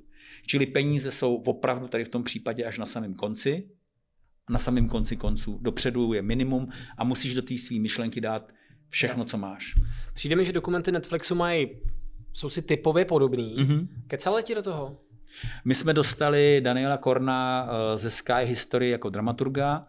Eh, Netflix eh, se spolehnul na supervizi Sky History. Jo, takže oni řekli, My jsme měli garanci, z Netflix měl garanci přes uh, druhého koproducenta, který nám do toho mluvil, mluvil nám do toho tím způsobem asi, uh, že tam chtějí informace, že nechtějí pochybnosti o UFO, že ta doba už je jinde. Samozřejmě tam je jazyková bariéra, to znamená, že i když uděláš v angličtině x jazykových mutací, že to je ještě ta správná pro Anglii, že to bude ta správná pro Ameriku. Eh, konzultovali jsme s nima eh, určitý věci, posílali jsme jim scénáře, ale eh, řekl bych, že to probíhalo v souladu a dobře, ty představy byly stejný. Ty verze pro Británii, Ameriku a nevím, Čínu jsou jiný? Do Číny jsme to ještě neprodali, zatím teď se ozval nový kanál, který to chce koupit pro Jižní Ameriku, až skončí práva na Netflixu, to mám radost, ale když vyrábíme pro světové televize a není to první dokumentární série, předtím jsme vyráběli pořady o architektuře Nevím. nebo o záhadách a tak dále. Takže francouzi se na to koukají jinak. Třeba když jsme dělali architekturu, ty to chtějí víc do hloubky, víc inženýrský, kdežto třeba Amerika jde víc po povrchu. Jo, každá ta stanice vlastně jim děláš uh, ještě různé modifikace toho, toho nápadu, který je teď třeba připravujeme, možná budeme připravovat druhou sezonu o UFO, Řešíme to vlastně, jak to udělat, připravujeme nějaký nový pořad, který má zájem německý a francouzský televize, ale víme, že každá ta země má ještě pořád svý specifika. Ale odpověď na to, co ti ještě chci říct, když budeš přemýšlet o penězích, nic nevyrobíš. Ty zase to musíš udělat co nejlíp, a když to uděláš co nejlíp, tak potom žebříčku pomalinku stoupáš, máš kredity a oni ti dávají víc peněz a větší důvěru. Ale i zároveň musíš víc peněz nainvestovat, protože dneska ty stanice dávají ty peníze až po odvysílání. Takže to je jako poměrně těžký boj z České republiky se dostat na celosvětový Netflix. Rovnou dopředu se zakázkou. Ale já jsem to UFO vyráběl tak, že když jsem byl úplně malý človíček, tak uh, bratr mý matky um, s povolením československých úřadů v roce 1978 odešel do Francie a měli jsme přístup uh, k zahraniční literatuře za komunismu, což bylo výjimečný. A moje maminka měla perfektně francouzsky, takže já místo pohádek uh, večer jsem vyžadoval čtení záhad o UFO, příběhy o UFO, kde se staly UFO a v různé další záhady, takže já jsem místo pohádek poslouchal tyhle ty věci. Dělal jsem si už poznámky o UFO a tak dále. Pak nastoupily určitý lucidní sny, který... Lucidní to jsou jako... Velmi realistický, Jasně. velmi realistický, kde si uvědomuješ, že jsi ve snu a pozoruješ už to, kde jsem se setkával s mimozemskými civilizacemi nebo s dopravníma prostředkama. A to všechno vyústilo v to, že vlastně... Počkej, promiň Petře, a ty si tomu uvěřil hnedka, viděl jsi, měl si ten lucidní sen no. a ty se ráno probudil s tím, že, že věříš tomu, že se to jako stalo, nebo... Jak nebo... chceš nevěřit lucidnímu snu, když se ze snu probudíš do snu, vys film Počátek, výborný film. Vynikající, ano. Takže kde seš ve snu? Sen je tahle realita, anebo, anebo ten sen, sen. ten sen je ta realita. Musíš mít tu káču. Uh, musíš mít káču, já ti řeknu jeden krásný příběh, který se mi stál na rozhraní lucidního snu, když jsme se k tomu dostali. Lucidní sen, když jsem potkal Ladislava Smoljaka už po smrti, kde si eh, na takových krásných velkých schodech v takovém pouštním městě, on tam šel se svou přítelkyní a já jsem šel ze zdola nahoru, on šel ze, ze zhora dolů a já říkám, je, pane Smoljak, dobrý den. Vynálezce Cimmermana spolu se, se Zdeňkem Svěrákem. Říkám, dobrý den, to je škoda, že se tady potkáváme po smrti. A on říká, jak po smrti? No, že už nejste že to je jenom sen. On mi říká, a Petře, jak víte, že to je sen? No, jsem se tak zarazil a říkám, no tak to je jasný, že to je sen, třeba vás nemůžu obejmout, nemůžu vás jako cítit. A on ke mně přistoupil a objal mě a já jsem cítil tu hmotu, cítil jsem tu realitu. A říkám, no tak to je fantastický. Tak jsme se chvilku objali, já jsem pocítil, že ten sen je hmotný a šel jsem dál.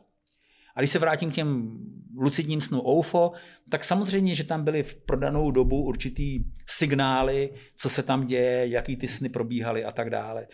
Když jsem viděl ty koráby, když jsem viděl určitou jako nervozitu, jak se tady vyvíjí situace na zemi, jestli dostaneme přes čas nebo ne, když se měla evakuovat část obyvatelstva a tak dále ve své době. Ta doba se změnila, my jsme dostali spoustu přes času a pořád jdeme ještě v tom, v tom našem lineárním snu, eh, v tom, že to ještě třeba zachráníme. Ale jestli lucidní sen je skutečnost, nebo tahle realita je skutečnost, to já dokážu posoudit. Protože k vidění třeba nepotřebujeme ani oči. Můžeme vidět tuhle realitu bez očí, což jsem se třeba přesvědčil při pobytu ve tmě, kde jo. jsem žil ve světle, například. Čili já teď nedokážu ti říct, co z toho je pravda a co z toho není pravda. Jestli tahle realita, kterou si tady vytváříme na základě dohod, že ten stůl existuje a že ty atomy se přesně tady zastaví a neprojdou skrz ten stůl, anebo jestli projdou jako třeba rádiové vlny. Rádiové vlny projdou a taky jsou to nějaké informace a informace, kterými skládá tělo, taky můžou projít nebo neprojít. Ale zpátky k UFu, nedokážu na to odpovědět. Poslední lucidní sen se lištil o tom UFu velice zásadním způsobem, že to bylo přátelské setkání. Že to bylo přátelské setkání. No a když se tohle všechno dělo, anebo při pobytu ve tmě jsem mluvil s mimozemskými civilizacemi a zase je to moje vlastní projekce nebo je to skutečnost, ale pokud jsme jednota, tak i moje, můj zážitek se promítá do pocitu jednoty. Easy talk, chápeme se pořád, jo? je to fakt na jednoduchý rozhovor. A když si teda tohle uvědomíme, tak potom se nám stane ta věc, že nějakým způsobem v té realitě dojdeme k pořadu, kdy Netflix ze všech možných návrhů od Itálie přes Spojené státy a tak dále si vybere pořad o UFO od Petra Wachlera a jeho společnosti, ale té konkurence tam bylo strašně moc. A když se v té realitě pohybujeme správně s cílem, který potřebujeme, tak ty ozubený kolečka do sebe dopadnou tak, že my jsme dostali ten kontrakt na, na, na ten pořad o UFO. Ale byli tam jiní vlčáci a jiní lvy a jiní další bytosti, kteří chtěli dělat ten pořad o UFO. Ale z nějakého důvodu, i na základě zkušeností jsme ho dostali my.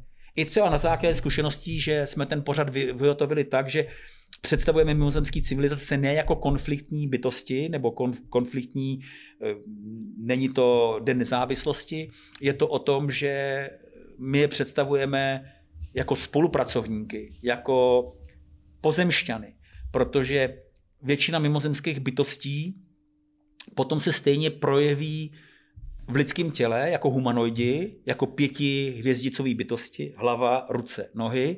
A všichni takový ty šedáci a tohle jsou tam taky. Ale v těch mimozemských korábech se vozí i lidské bytosti. Teď můžou to být time travels, cestovatelé časem, nebo nemusí to být time travels. Možná, že některé mimozemské bytosti žijou tady s náma na planetě a tak dále.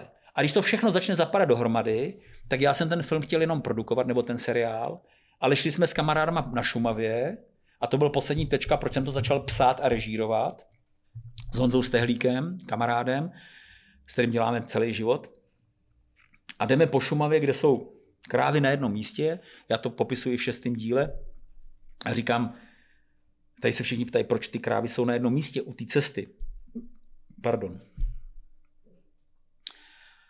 A já říkám, no to je přeci jednoduchý, když jsou krávy na jednom místě, tak tady někde musí být i UFO. Ukázal jsem směrem pár metrů od nás, 20 metrů od nás byl černý grafitový diamant vysoký 6 metrů, široký 4 metry, levitující v prostoru pomalinku stoupající za bílého slunného dne. Bylo nás tam asi 12 lidí, všichni jsme to viděli, včetně mý manželky, včetně Lukáše Drozda, Zdeňka Sokola, fotografa, včetně eh, Davida Horáčka z premiéry Cinemas. Jo, prostě bylo nás x svědků, co jsme viděli, ten černý levitující uh, grafitový diamant, který vysel zhruba 10-15 metrů nad zemí a pomalinku, pomalinku, opravdu pomalinku začal mizet za horizontem.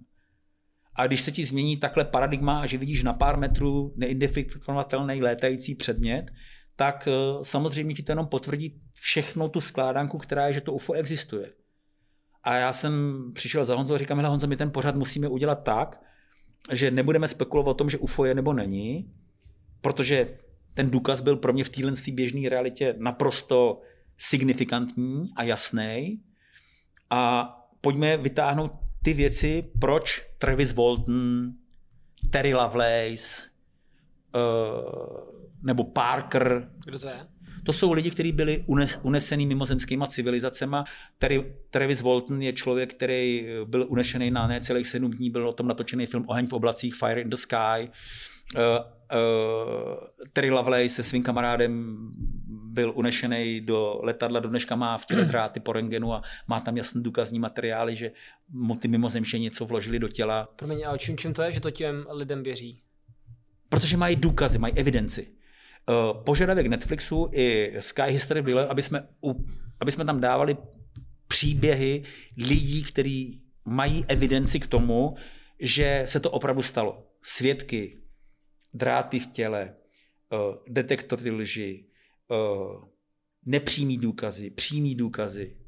Jo? A když tam dáš tyhle ty případy, tak tomu věříš. A pak začneš hmm. sbírat ty informace o těch dalších lidí a zjistíš, že mimozemské civilizace, pokud jsou to mimozemské civilizace, protože mezi nimi jsou humanoidi, pokud jsou vůbec mimozemský, protože vesmír je jedna velká rodina a spousta těch bytostí může být současně v jiném paralelní rovině s náma na této planetě, ale my je v těch vibračních úrovních jenom nevidíme, Prostě někdy se to protne a ty ty bytosti vidíš. To neznamená, že musí být zákonník na jejich planetách, oni můžou s náma sdílet tu planetu. tak začneš sbírat ty informace a já jsem chtěl, aby ten pořad vyzněl pozitivně. Aby tam nebyl konflikt. Takže jsem se začal zajímat, proč se zajímají o naší DNA, která je unikátní. Proč je zajímají naše emoce, které jsou unikátní, způsob prožití života. Proč se zajímají o vodu? Protože voda je základní zdroj existence v celém vesmíru. Proč eh, se zajímají o atomové elektrárny a jaderné zbraně? Protože ví, že můžeme zničit celou tuhle tu planetu. Pravděpodobně oni naši planetu Zemi považují za, na základě zkušeností a na základě to, co mi řekli ty unešení a jak s nima komunikovali a lidi, kteří se dostali do těchto stavů, že berou naši planetu jako jednu fantastickou, neuvěřitelnou, diverzifikovanou entitu, kde jak fauna, tak flora má tolik rozdílných podob, že to je v celém vesmíru absolutně unikátní. A my si toho nevážíme. Emery Smith mi třeba říkal, pokud je to samozřejmě všechno pravda, že třeba oni říkají, že je fantastický, jak jako už lidi, jako jeden druh se lišíme. Jsou tady Černoši, Aziati, Eskimáci, eh, prostě těch, naše bílá rasa, nebo Evropani, nebo to je jedno prostě. Že, že už jenom ten vývoj toho jednoho druhu je tak rozmanitý, že to je absolutně neuvěřitelný. A to nemluvím o flóře a o dalších druhů zvířat. No ty tady vymírá, denně zemře tolik a tolik druhů, my se té planety nevážíme, tak samozřejmě, že mají zájem na uchování eh, diversifikace téhle planety. A my jsme k tomu seriálu takhle přistupovali a mně to přijde úplně nádherný, že nepřemýšlíme o tom, že se jedná jenom o Zemi, ale jedná se o celý vesmír, o celou sounáležitost těch všech bytostí. Ovšem ne všichni z těch dotazovaných se vlastně o tom chtějí bavit. Ale jo, více už jo, více méně už jo. jo. Ta doba už je, ta doba už je. Co ten případ z toho 87. Jo, generál major Tesařík, když jsme za ním byli, mluvili, mluvili jsme ještě s podplukovníkem Pospíchalem, tak o tom už mluvili, jako už neměli takový strach. Samozřejmě, že v tom 87. za komunismu to byl pro ně velký problém, protože když pronásledovali s vrtulníkem objekt, který byl ve tvaru tiktaku, jak velký byl, ale když 15 metrů jako školní autobus zhruba. Hmm. Jako školní autobus. Levitující se, školní autobus. Levitující školní autobus ve tvaru tiktaku, který měnil směr, rychlost, všechno. Změnil směr. Dukovany nakonec, kde zase atomová elektrárna byla a je a uh, choval se úplně stejně, jako teď po, po, pozoruje v Pacifiku, což přiznal Pentagon. Ano, viděl jsem. Uh, případ Gimbal nebo TikTok. Jak to jede na tou vodou. Nebo Flare, ano. Tak to jsou ty samý, ty samý objekty, který dokonce v hejnech mění směr a, uh, a způsob uh, způsob gravitace na ně nepůsobí a mění směr a rychlost, jak potřebují.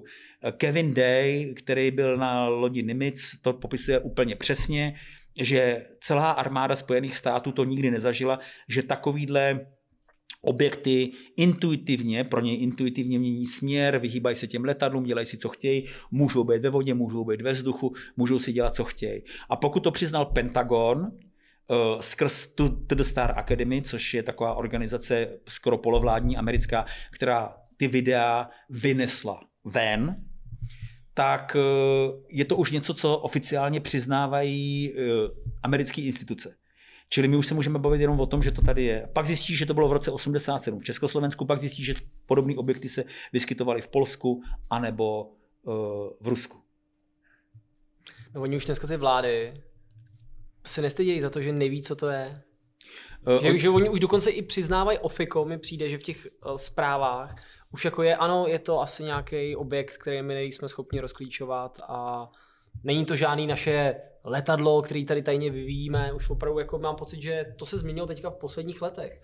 Tak změnilo se to z toho důvodu i, že některé ty technologie, které tady jsou, a teď si vím za posledních 100 let, co se tady stalo, nebo možná 60 let, spíš od toho rozvelu z roku 1947, kdy spadne UFO a ve stejném roce vznikne CIA a začne se okolo toho eh, dělat různé věci a teď ty lidi začínají jako zjišťovat, že najednou se objevují technologie, které jsme neznali. Mikrovlnka. Tisíce let, tisíce let a najednou se ty technologie začnou objevovat nějaký prvek 115, jo, začíná se mluvit o tom, že může být antigravitační pohon a tak dále.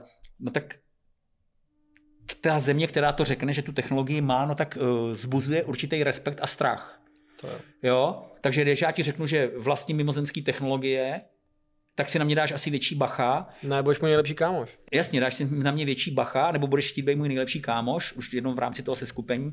Čili tajemství jako takový je vrchol, vrchol toho, jak můžeš manipulovat lidma. Ty můžeš lidma manipulovat na principu peněz, to je první stupeň. Když máš peněz dost, potřebuješ druhý stupeň, což je moc. Když máš peníze, tak si ještě pořídíš moc. Známe to tady z naší české politiky nebo americké politiky jako signifikantní příběhy. A když máš oboje, tak já mám ještě navíc tajemství. Já mám strach, jasně. Hmm. Já mám ještě navíc tajemství. Jaký máš tajemství? No já mám možná tenhle, tenhle tón, já mám možná tyhle technologie. A teď třeba uh, jsou lidi, kteří tvrdí, uh, že spolupracovali na reverzním inženýrství, to znamená, že z havarovaných mimozemských plavidel, který pravděpodobně na naší planetě havarovali, se snaží reverzním inženýrstvím, to znamená, že se snažíš znovu to postavit pomocí lidských znalostí, ale máš daný vzor, jako když vezmu tuhle skleničku a teď ti řeknu, vyrob znovu tu skleničku. A ty mi řekneš, jak vyrobím to sklo. Říkám, na to si musíš přijít, ale já potřebuji, abys vyrobil nový, nový skleničky. Takže ty vezmeš to UFO, a začneš přemýšlet, jakým způsobem ho znovu postavit. No a pokud tyhle technologie máš, no tak máš navrh na, oproti ostatním. Teď atomová energie nebo štěpení atomu bylo strašně vzácná věc a nikdo o tom nechtěl říkat, jak se to dělá. A teď si představ, že to je jedna kapitola a druhá kapitola máš ještě navíc k tomu UFO. To znamená, že máš nějaký plavidlo, který uh, reaguje na pilota, že už to má vlastní DNA, že, že už ten pilot nemusí to řídit, že už to řídí jenom myšlenkama nebo svými pocitama, že máš takovéhle technologie. A teď si představ, že bys měl antigravitační pohon, to znamená, že ti 6V baterka stačí na to, aby se znes třeba Boeing 747 a doletěl Bůh ví kam, protože není potřeba překonávat žádný, žádný síly, nic, žádnou hmm. Protože gravitace nás uzemňuje, gravitace nás drží pohromadě tuhle planetu, gravitace je to, co když překonáme, tak získáme strašně moc pak už jenom otázka, jestli dokážeme pochopit čas. Když ještě dokážeme pochopit čas, který nebudeme chápat jenom lineárně, tak eh, to je to, co nás ještě tady svazuje. Prostor, čas, lineární antigravitace a tyhle ty všechny věci. Ale můžou být lidi, kteří k tomu mají blízko. Tak budou mít obrovský navrh oproti všem. Ale každopádně se tady něco děje, když si vezmeš na časovou, když si vezmeš časovou linku za existenci lidstva, tak se nic nedělo celou dobu. Tyjo, knihtisk, Gutenberg, Teď tady knihtisk fungoval díky psacím strojům ještě před 30 lety a nebylo nic. Najednou máme prostě úplně jiné možnosti. Čili pravděpodobně mimozemské technologie jsou tou hybnou silou, který tady hejbou všim v současné době. Protože do té doby jsme měli maximálně vodoje, měli jsme kolo, všechno jsme dokázali pochopit.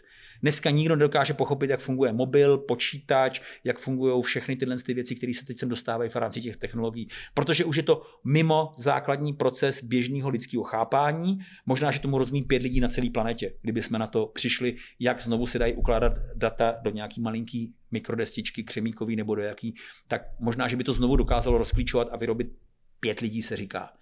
Takže mimozemské civilizace pravděpodobně se rozhodly o nějaké spolupráci, že začnou měnit tenhle ten svět, protože ten svět v současném trendu a vývoje technologií se blíží zkáze. Pokud budeme dál pokračovat tím způsobem, jakým žijeme doteď. Moje poslední otázka, tvůj osobní názor. Poslední, opravdu? Ano. A pak já budu mít poslední otázku. Tak jo. A pak to Bára bude stříhat a krátit. A to bude práce, protože už tady mluvíme jak dlouho? Dvě hodiny. Dvě hodiny a já bych si přál, aby to bylo maximálně 50 minut. Dobře, uděláme, zařídíme. Báro. Protože to nikdo nikdo nebyl víc poslouchat než 50 minut. Takže já... Pojď, počkej, počkej, počkej, počkej, ne, počkej, počkej, počkej ty. Ne, ty počkej. Tak pojďme čekat oba. Dobře. Ty Č- si počkej, teďka... čekáme oba.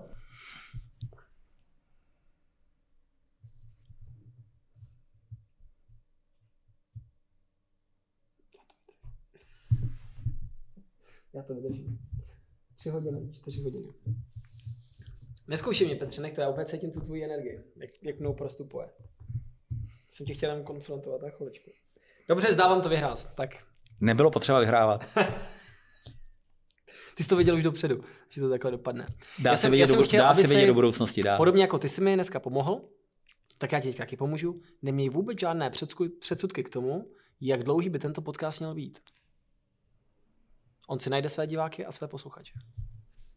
Tak. A závěrečnou otázku. Počká, teď to prodlužujeme ještě. Já z toho obavu nemám. Pojďme to prodloužit. Víš, jaký je největší trik na to, aby něco nebylo dlouhý dneska? Uděláš z toho seriál. A člověk má pocit, že si odpočine. Nekonečný. Jako život. Hmm. Takže když se ti to bude líbit, nebo báře, která bude stříhat, tak se to třeba může udělat tři 30 minutový díly. A člověk bude mi říkat, je, 30 minut, fajn, dokoukal jsem. A zítra si pustím druhých 30 minut a pak si pustím třetích 30 minut. No a co potom? Přijde Netflix a řekne, hej pánové, my z toho chceme sérii. Kuba a Péťa si povídají. Hele, Kubo, zase bych nás tolik nepřeceňoval. Asi máš pravdu. Asi máš. Jako když se na to kouknou dva lidi, bude to fajn. Tak fajn. Dobrovolně, když se na to kouknou. Tvoje poslední otázka na mě? Ne, ty máš nejdřív moji poslední otázku na mě. Počkej, ty nemůžeš mít moji poslední otázku na mě. Ty budeš mít svoji poslední otázku na mě a až ji dáš, tak já dám jo. svoji poslední otázku na Báru. Věříš tomu, že ty, že ty ufoni jako, já, já bych, já, můj názor je, že nás ty ufoni tolik neprožívají. Tak jak mi to tady popisuješ, tak si říkám, jako fajn, asi zaregistrovali nějakou planetu, která se velice rychle překotně vyvinula v těch dobách mm, toho vesmíru, mm, jsme si řekli mm, na začátku. Mm. Řekl, to je nějaká nová jako mm. planetka, to docela zábavně se vyvíjí. Jo? Mm. Ale nemyslím si, že pokud jsou mimozemštění vyspělí, tak jak si myslím, že by mohli být, tak si nemyslím, že by nás jako nějak extrémně prožívali nebo jak extrémně studovali. Co myslíš ty? Tak já si myslím, že moc poezii nerozumí, že ty emoce jim trošku chybí, ale dám ti příběh. Uh, budeš velitel letky, já tě vyšlu do vesmíru a ty přijedeš se zprávou, objevil jsem planetu, kde jsou kočičky a pejsci a hrajou si, komunikují a tak dále. A já si tě tam, je s nima možný navázat nějakou komunikaci? A ty mi řekneš, no v současné době ne. Tak já ti řeknu, vytvořme z toho rezervaci, nezasahujme do jejich vývoje a pozorujme je. No a ty za pár let přijdeš a řekneš, no ty pejsci a kočičky už se vyvinuli tak, že jsou schopní zničit nejenom sami sebe, ale že jsou schopní zničit i tu planetu. A já řeknu, no tak pojďme udělat všechno pro to, aby jsme do toho nezasáhli, ale svolejme vesmírnou radu a pojďme se radit o tom, jak tuhle krásnou planetu kočičků a pejsek zachovat, aniž bychom ji zničili. A pojďme o tom mluvit. Takže my jsme asi v tomhle tom stavu. Naše vědomí se samozřejmě dokáže převibrovat na to, aby jsme my mimozemským civilizacím rozuměli a oni nám, bude to asi pravděpodobně řeč ne psaná, ani ne mluvená, ale pravděpodobně telepatická, obrazová, protože já ti tady teď můžu popisovat hodiny, jak ten stůl vypadal, jak si vypadal ty, jaká tady byla atmosféra a nebude mi na to stačit 50 stránek papíru, ale můžu ukázat někomu jinému ten obraz. Takže až se dokážeme převibrovat do pocitu, že dokážeme komunikovat skrze obrazy, tak si myslím, že můžeme pochopit, že to, co se odehrává na celé planetě, je odraz toho, co se odehrává ve vesmíru, že mimozemšťanům velice záleží na tom, jak se tato rezervace dál vyvine. Kamarádi, kteří se setkali s mimozemšťanama, s okolností jsou to dva Slováci, tak jeden mi říkal, že oni nás dneska vidí tak, jako asi my vidíme psy, a ten druhý mi řekl, že s odstupem asi jednoho roku, že oni nás vidí zhruba tak, jako my vidíme kočky. To není špatná zpráva, protože psy a kočky jsou chytrý bytosti. A znám spoustu lidí, z historie, jako byl svatý Antonín nebo svatý František z Asisi, který dokázali komunikovat se zvířatama. A ty zvířata vidí daleko víc než my a mají spoustu dalších vlastností, či to není nic špatného. Takže my se s nimi můžeme jako dohodnout na spolupráci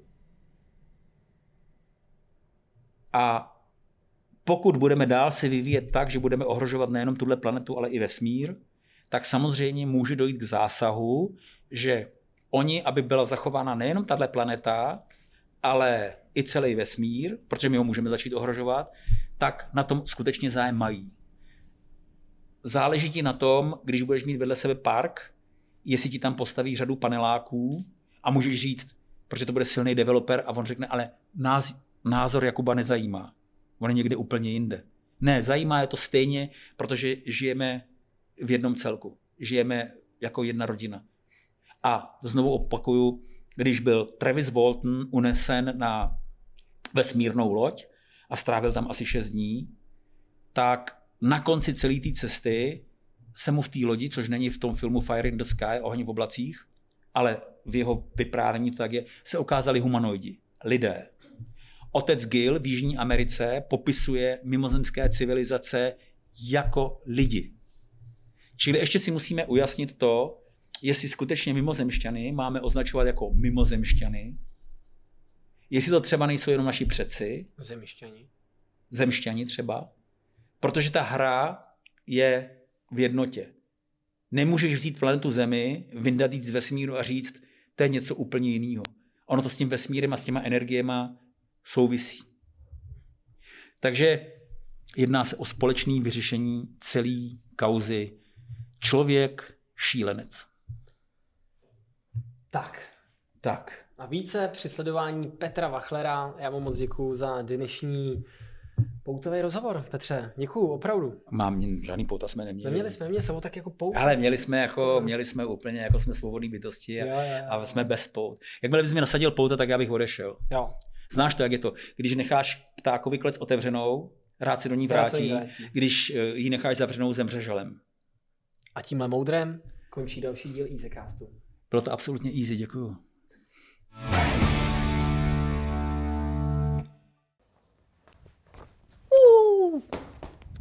Čau! Sponzorem dnešního dílu Easycastu je Velo X Freeze!